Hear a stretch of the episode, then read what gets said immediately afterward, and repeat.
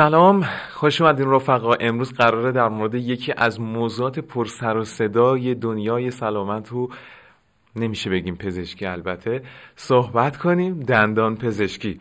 خیلی سر صدا توی کلینیک های دندان پزشکی زیاده ولی همچنان با این میزان از درگیری که افراد باهاش دارن سوال و ابهام در خصوص خود دندان و سلامتش زیاده.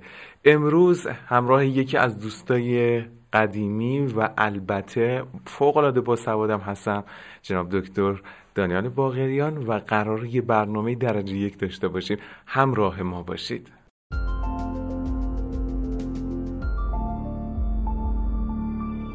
خیلی خوش اومدی دانیال جان. مرسی جان از دعوتتون و خیلی خوشحالم که در خدمتتون هستم. خواهش می‌کنم.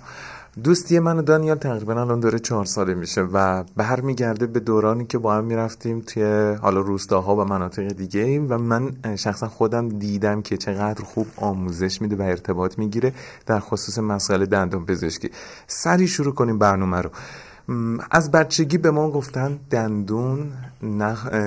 چی نشه؟ کرم خورده نشه. خب؟ ولی کاش ما می‌شد بفهمیم که در حقیقت چه اتفاقی میفته که دندان ها آسیب می‌بینن و پوسیدگی ایجاد میشه. اتفاقی که توی بچگی به ما می‌گفتن می‌گفتن که دندون ها رو کر می‌خوره و به خاطر همین یک حفره یا سوراخی داخل دندون ایجاد میشه. در اصل و در واقعیت اتفاقی که میفته حالا میگم جلوتر به صورت دقیقتر یه ماده اسیدی داخل دهان ما تولید میشه. این ماده اسیدی روی سطح دندون ها قرار می‌گیره. دندون های ما از جنس مواد معدنی عناصر معدنی هستند که ماده اسیدی می‌تونه این مواد معدنی که داخل ساختار دندان هست و ساختار دندان رو مستحکم و محکمتر کرده نسبت به خیلی ساختارهای بدن می‌تونه داخل خودش حل بکنه و استحکامش رو بیاره پایین. و در اثر ضربات که اتفاق میفته در زمان جویدن غذا این استحکام دندون که پایین هست باعث میشه که این ساختار از هم متلاشی بشه و یک حفره داخل دندان ایجاد, بشه. که وقتی حالا ما سنمون کمتر بود می‌گفتن که دندون کرم خورده و این کرم باعث سوراخ داخل دندان شده. بعد چی میشه که اون اسید ایجاد میشه در وقتی ما مواد غذایی مصرف می‌کنیم مواد غذایی شامل کربوهیدرات ها که ازش به عنوان قندها هم یاد میشه هست. باکتری های داخل دهان ما وجود داره که بهش میگن باکتری های فلور نرمال دهان ما. انواع اقسام باکتری ها هستن. یک سری از این باکتری ها مواد قندی رو مصرف می‌کنن در طی فرایند تخمیر و اسید تولید می‌کنن. این همون اسیدی هست که باعث حل شدن مواد معدنی عناصر معدنی ساختار دندان میشه و این مشکل رو برای ما ایجاد می‌کنه. یعنی دقیقا مشکل از باکتری هاست دقیقا. این کرم ها دقیقا همون باکتری های داخل دهان ما هستن که از زمان نوزادی و کودکی همراه ما بودن تا آخر عمر. بله. و جالب من اون ابتدای مسیر پزشکیم بودم و اصلا چیزی سر در نمی آوردم. به خودم می‌گفتم که چقدر راحت میشه این باکتری رو از بین برد. و دیدین کلی بیماری های فرصت طلب در نبود همین باکتری ها ایجاد میشه. یه نمونهشو مثال بزنم بیماری های قارچی بله. که توی دهان بعضی از افراد ایجاد میشه. به خاطر از بین رفتن یه سری از این باکتری, باکتری ها هست بعد باشون بسازیم و بسازیم آره ببین خیلی کمک می‌کنه به ما. یعنی میشه گفت مثلا مثل یه شمشیر دو لب است. هم سود داره هم زیان. ما باید بدونیم چجوری ازشون کمک بگیریم. درسته. بعد با توجه به اینکه ما الان متوجه شدیم اسید باعث فرسودگی مواد معدنی دندان و اون ضربات جویدن یا کلا هر ضربه باعث از بین رفتن اون ماده معدنی و شکستگی یا پوسیدگی میشه فرایند پیشگیری چطوره؟ البته من این جای اصلاحی بکنم. اون ضربات به خودی خود باعث شکستگی نمیشه. وقتی که اون اسید روی سطوح دندان ها قرار می‌گیره باعث حل شدن اون ماده معدنی ساختار دندان میشه و اونو خارج می‌کنه از ساختار دندان. اون موقع دندان میشه مثل یک اسکلتی مثل یک ساختاری که دیگه اون استحکام کافی رو نداره. ضعیفتره. اون داربستی که وجود داره دور تا دور اون داربست دندان اون ساختارهای معدنی هستن و اون دندون رو محکم ترش کردن.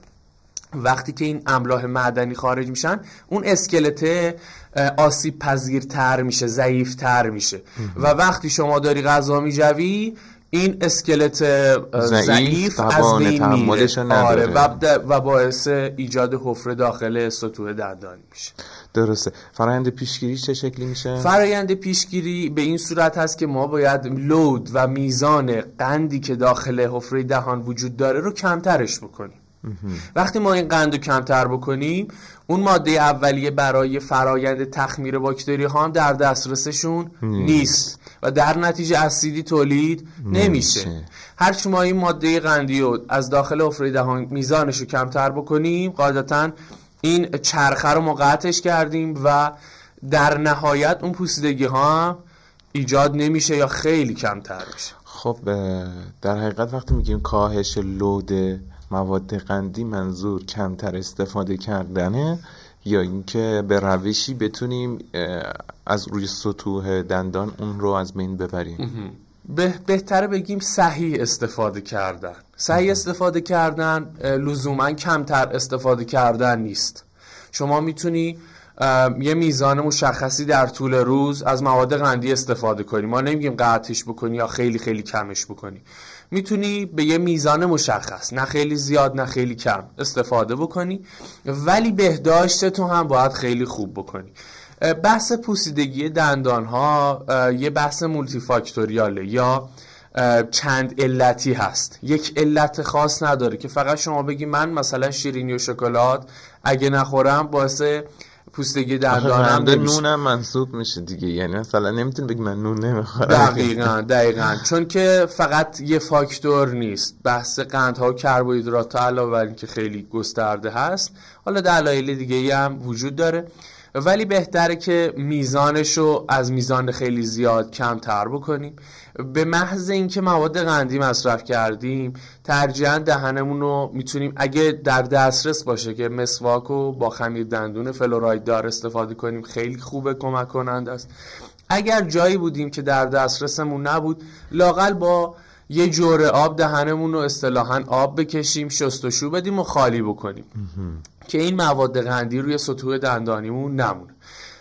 یا اگه حتی آب در دسترسمون نبود حالا مثلا میوه حتی بود. میوه خیلی کمک کننده است به خاطر اون فیبری که داره و اون استحکام بالای نسبتا بالایی که ساختار میوه ها داره مثل سیب مثل هویج می‌تونه خودش اون مواد قندی از سطوح دندانی و اون پلاک های میکروبی که روی سطوح دندانی هست رو پاک بکنه و خیلی کمک کننده هست. درسته. بچه های دندو پزشکی یه چیزی رو به من چند هفته پیش گفتم واسه خود من عجیب بود. یه چالشی که هست بازی بین تبلیغات و واقعیات توی قضیه دندون پزشکی مثلا توی یکی از مسائلی که مطرحه مدت زمانی که بین دفعات مسواک زدن برای ما مطرح میشه. مثلا بعضی از تبلیغات روی دوازده ساعته بعضیش 24 ساعته. حتی من یادم یه زمانی توی بچگی من می‌شدم می‌گفتم بعد از استفاده هر ماده غذایی یا مثلا ماده قندی که خب خیلی به نظرم وحشتناک می‌تونه آخه همه زندگیت بعد یه مساک مثلا کنار مثل گوشی تلفن امرات هم دستت ولی صحبت بچه دند پزشکی این بود که توی رفرنس و کتاب مرجع شما صحبت از اینه که پلاک در 48 ساعت می‌تونه باعث ایجاد تخریب بشه. پس چرا این زمان ها متنوعه و اگر هم یک قانون و قاعده خاصی داره اون چیه؟ من یه اصلاح کوچیکی بکنم حالا با اون اطلاعاتی که دارم.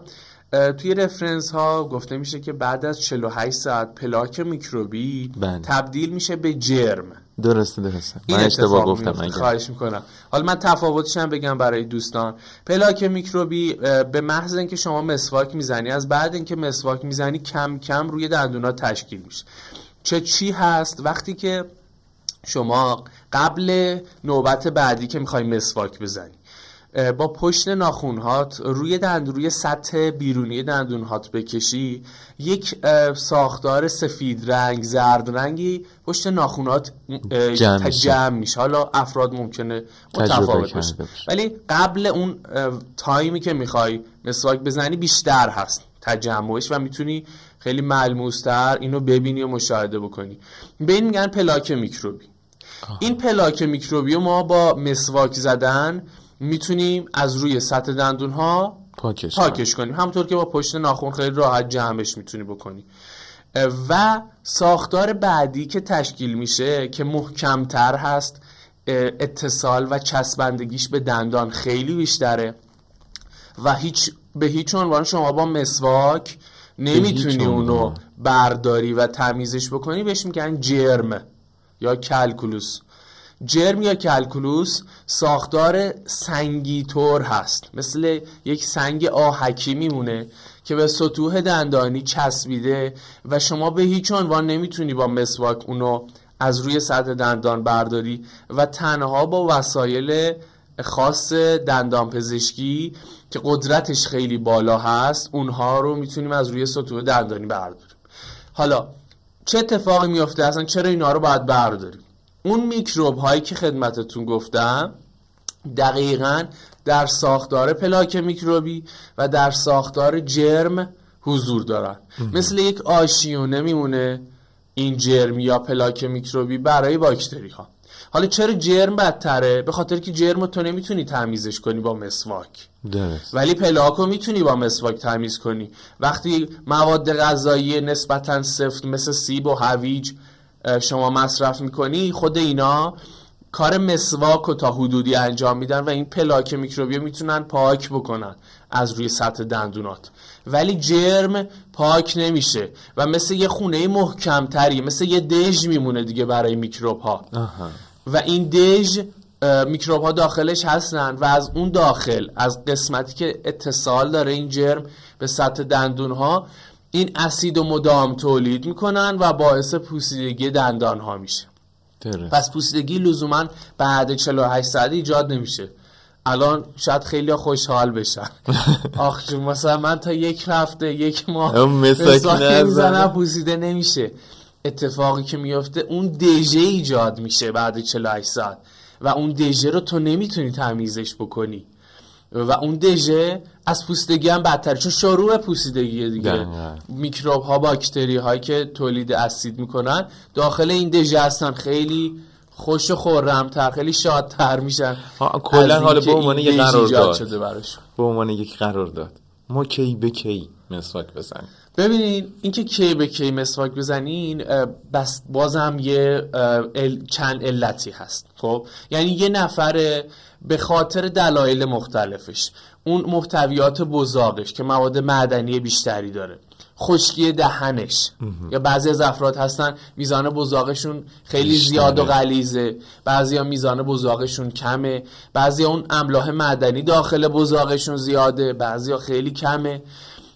و حتی خود ساختار دندانی افرادم تا حدودی با هم دیگه فرق می‌کنه. متفاوته. خب.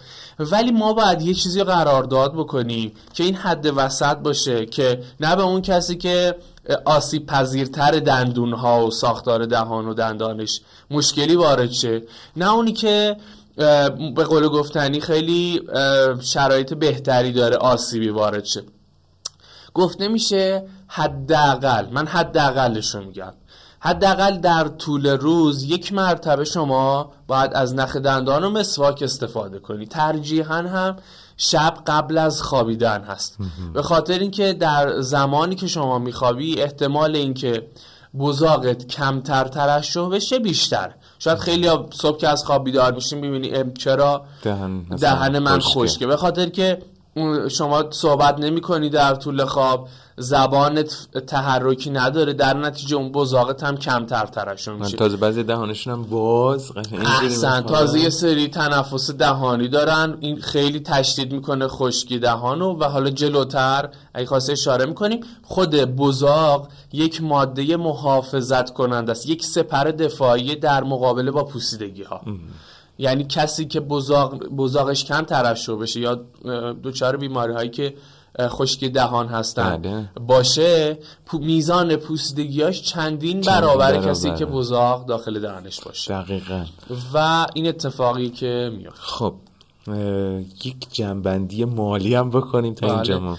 ما به این نتیجه رسیدیم که آسیب به دندان به خاطر حضور قندها و قندهایی که تبدیل به اسید میشن و اسیدهایی که باعث فرسودگی ساختار و فرسودگی ساختاری که باعث میشه که اون فشار طبیعی رو دیگه نتونه تحمل کنه. احسن دقیقا. توی زمینه پیشگیری به این نتیجه رسیدیم که حداقل یک بار استفاده از مسواک نخ دندان در طول روز ترجیحاً نمی‌ذاره جرم بشه پلاکی که هست پلاک بله. میکروب بجرم بشه اگه بتونین بیشتر از این یک بار هم مسواک بزنین خیلی بهتره. اولا اینجا چون صحبت به نتیجه برسه. خب این نگاه حداقلیه ولی خیلی نگاه حد اکثری دارن. حالا ما جلوتر از سلامت دندان یک مرحله جلوتر میریم و زیبایی دندان هم قرار توی برنامه صحبت کنیم. خود اون سفیدی و زیبایی دندان هم برای اون مطرح. گلدش کجاست؟ کجا اون جاییه که ما میگیم که از این بیشتر دیگه نشه؟ یا اینکه اینقدر سطح ایدئالشه سطح ایدئالش که اینه که شما مدام مسواک بزنید خب یه خورده حتی وقتی آب هم خوردی یه مسواکی روی دندونات بزنی. ولی خب این خیلی ایدئاله دیگه. ایدئال خیلی سوپر ایدئاله. نه نمی‌خوام. آره زندگی کنیم ایدئالی که می‌تونیم بگیم اینه که شما بعد از وعده های اصلی غذایی که می‌خوری مثل صبحانه نهار شام که میز حجم زیادی از کربوهیدرات و قندها رو وارد دهانت می‌کنی مسواک بزنی. که این قندها وارد تبدیل به قول گفتنی وارد اون ساختار پلاک میکروبیه نشن. و در تماس با باکتری قرار نگیرن. چون شما اگه حتی غذا نخوری حتی شما روزه بگیر زمانهایی که روزه می‌گیری شما چیزی نمی‌خوری. بله. ولی در پایان روز باز اگه اون پشت ناخونت رو روی سطح دندون بکشی می‌بینی پلاک میکروبی هست. علتش چیه؟ به خاطر که پلاک میکروبی فقط قند و باکتری ها نیست. پلاک میکروبی ساختارهای دیگه هم هست که از بزاق ما منشأ می‌گیرن. یه قسمت دیگریش اجساد سلول های پوششی داخل ساختار دهن هستن. که اصطلاح علمیش ما میگیم بافت اپیتلیوم. اجساد سلول هایی که سلول های اپیتلیوم ساختار دهان خود اینها باعث تشکیل اون پلاک میکروبی رو میدن. بله. این موضوع هم پس ما ایدالش هم دونستیم بله. حالا اقتصادیشو برامون بگو. چه مسواکی چه خمیر دندونی حدودا چه بودجه؟ بله. ببینید برای بحث مسواک مسواک برای افراد مختلف متفاوت. بسته به اینکه اون شخص چه ساختار لسه ای داشته باشه. ساختار لسه در بحث مسواک از ساختار دندون مهمتر هست. بعضی از افراد لسه آسیب پذیرتری دارن بعضی بافت لسه محکمتری دارن. ولی در کل اگه بخوایم به صورت جنرال که خب این بحث رو باید اون دندون پزشکشون تشخیص بده و مسواک مناسب رو براشون ارائه بکنه. ولی به طور کلی برای عموم افراد مسواکی که باید استفاده شه از دسته مسواک سافت هست یا مسواک های نرم. مسواک های مدیوم و هارد ترجیحاً استفاده نشه به خاطر اینکه به بافت لسه ها آسیب می‌زنه. یعنی چی؟ یعنی ممکنه باعث تحلیل لحظه ها در طولانی مدت بشه. پس ما بیشتر تمیز می‌کنه اون پلاک میکروبی رو. نه همون مسواک سافتم به همون میزان مسواک میدیوم یا هارد تمیز می‌کنه. مهم نحوه صحیح مسواک زدنه. این چیزی که اهمیت داره برای تمیز کردن بیشتر نحوه سعی مسواک زدن تا جنس خود مسواک. اتفاقا اصلا من مشکلم همینه. یعنی یه بار اصلا یک نفر ما ببینیم خوب مسواک زدن چیه؟ به قول یکی از بچه‌ام گفت مثل قول مراد میافتیم سراغ دندون. ولی حالا می‌خوام صحبت تکمیل بشه شهید نشه و بعد بپردازیم به بعد. نحوه سعی مسواک زدن. الان در مورد مسواک صاف قرار بود صحبت انشالله برای بحث نحوه مسواک زدن اگر استقبال خوب بود ما یک محتوایی هم, هم آره آمدیم آره در خدمتتون هستم.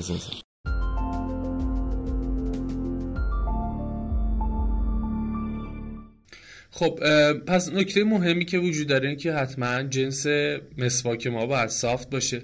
یه نکته که من اینجا بهش اشاره کنم متاسفانه در بازار بین برندهای موجود برندهایی هست که با عنوان سافت عرضه شده ولی متاسفانه سافت واقعی نیست. یعنی واقعا موهای نرمی نداره و موهای سفتتر و محکمتری داره. تو دسته مدیوم یا هارد قرار می‌گیره. خب حالا چطوری ما تشخیص بدیم؟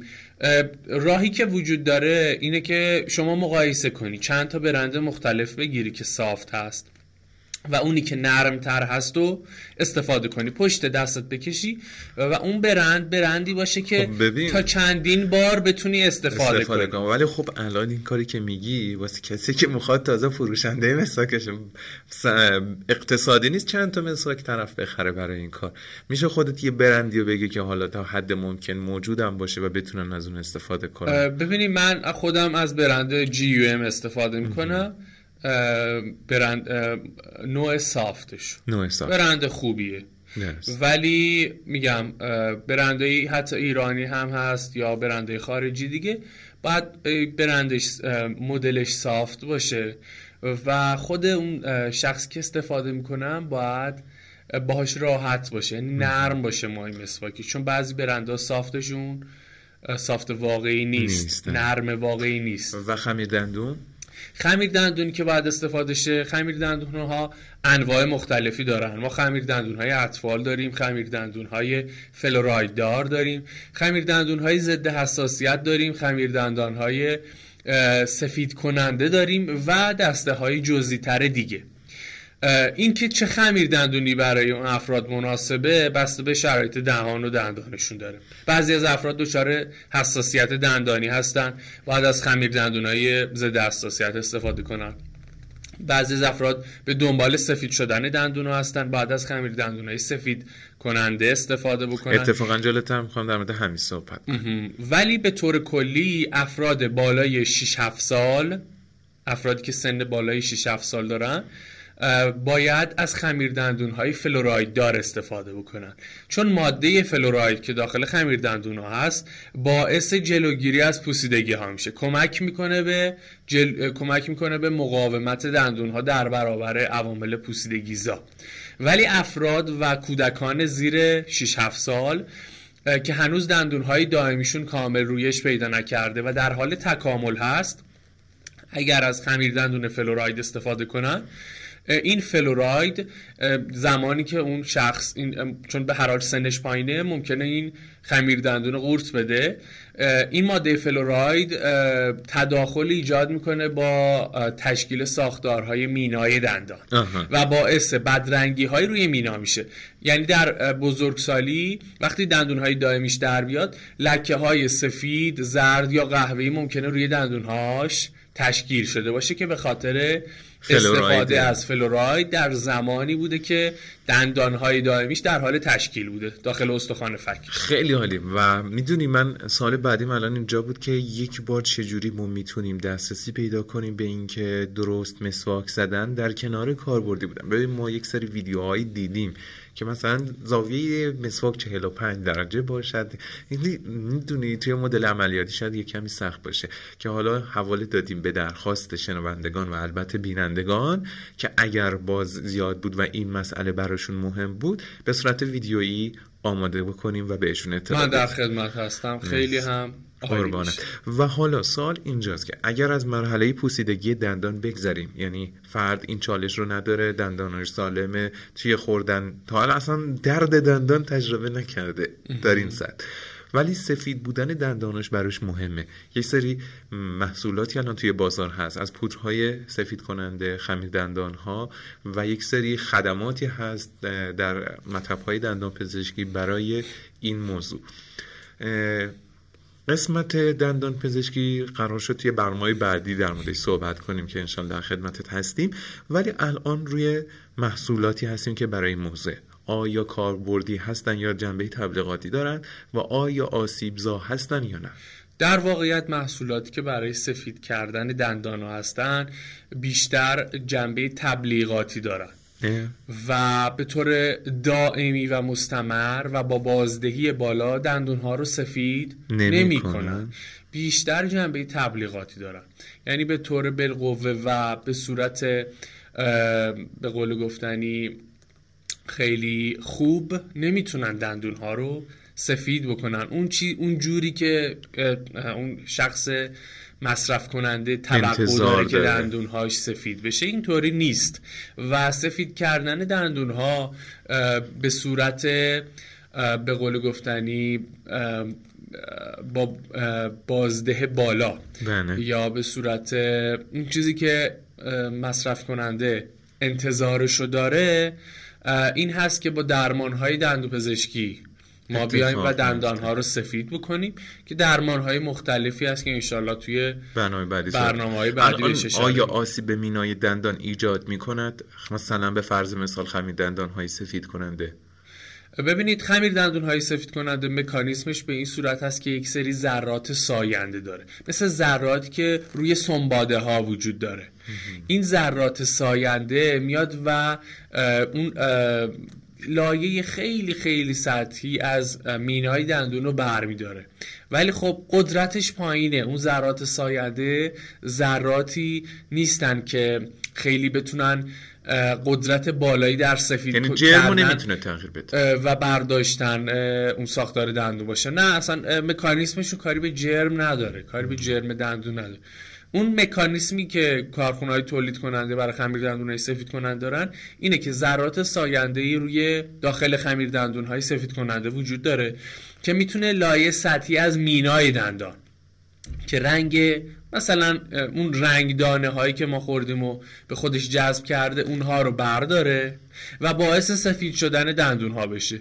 ولی به طور بالقوه این کار رو نمی‌تونه بکنه یا به میزان خیلی قوی و ملموس نمی‌تونه این کارو بکنه. بیشتر تئوری هست که برای اینها وجود داره و جنبه تبلیغاتی داره. درسته. یه فلش بک بزنیم یه مرحله قبل اگر برای کسی این موضوع مهم باشه که دنداناش روی زیباییش تاثیر داره و خب بعد سفید باشه چه مسائلی رو رعایت کنه؟ پیشگیری می‌کنه از اینکه دندانش رنگش تغییر کنه. خب ببینید رنگ دندانهای افراد مختلف با هم دیگه فرق کنه دقیقا مشابه با پوست. همطور که پوست افراد مختلف با هم دیگه فرق کنه یه نفر پوستش روشنتره یه نفر پوستش رنگ پوستش تیره تره رنگ دندان ها هم همینطور هست. یه نفر رنگ دندانهاش سفیدتر و روشنتره یه نفر رنگ دندانهاش زردتر و تیره تر هست. ژنتیکیه. دقیقا. به ژنتیک افراد مختلف مرتبط هست این رنگ دندان ها اون قسمتی که رنگ دندان های ما رو ایجاد می‌کنه آج دندان ها هست به طور کلی دندان از سه لایه تشکیل شده از سه قسمت تشکیل شده. قسمت خارجی بهش میگیم مینای دندان قسمت داخلی تر آج هست و قسمت مرکزی دندان بهش میگیم پالپ دندان که عروق خونی اعصاب و سلول های زنده که دندان ما رو تشکیل میدن داخل این قسمت پالپ هستن. قسمت آج و مینا از قسمت معدنی دندان املاح معدنی تشکیل شدن و ساختار معدنی دندان هستند و رنگ دندان هم مرتبط با قسمت آج. به این خاطر که مینای دندان لایه شفاف هست. مشابه شیشه. نور رو از خودش عبور میده و رنگی نداره, اون لایه‌ای که رنگ دندانهای ما رو مشخص می‌کنه لایه آج هست. به مرور با افزایش سن در داخل دندان ما آج سازی اتفاق میفته و زخامت لایه آج بیشتر میشه. هر چی زخامت لایه آج بیشتر بشه اون رنگ زرد و اون رنگی که آج داره تیره تر میشه. اصطلاحا اون قلزت رنگی بیشتر میشه. رنگش تیره تر میشه. و به این خاطر هست که ما میگیم با افزایش سن رنگ دندان ها زردتر میشه. اگه شما 20 سال قبل تو با حال حاضرت رنگ دندون تو مقایسه بکنی رنگ دندون ها در 20 سال قبل رو روشنتر و سفیدتر بوده. درسته. چی کار بکنه؟ سفید میمونه. چی نخوره؟ خب. مثلا چی نکشه به طور کلی پس رنگ دندون ها زرد میشه توی افراد. به این علتی که خدمتتون گفتم هرچی شما مواد رنگی بیشتری مصرف بکنی مثل چای، قهوه، آب میوه های رنگی، خوراکی های رنگی مثلا هندون رنگیه میشه رنگی؟ جانا؟ هندونم رنگیه رنگی محسوب به هر حال یه مقدار رنگ داره ولی خب رنگش زیاد نیست. اونقدر که چای و قهوه رنگ, رنگ میزان رنگ دانه هاش بیشتر. اینها باعث میشه که دندون های شما رنگش زردتر بشه. چرا؟ به خاطر اینکه رنگ این رنگ دانه ها روی سطوح دندان ها قرار می‌گیره و به مرور جذب ساختار دندانی میشه.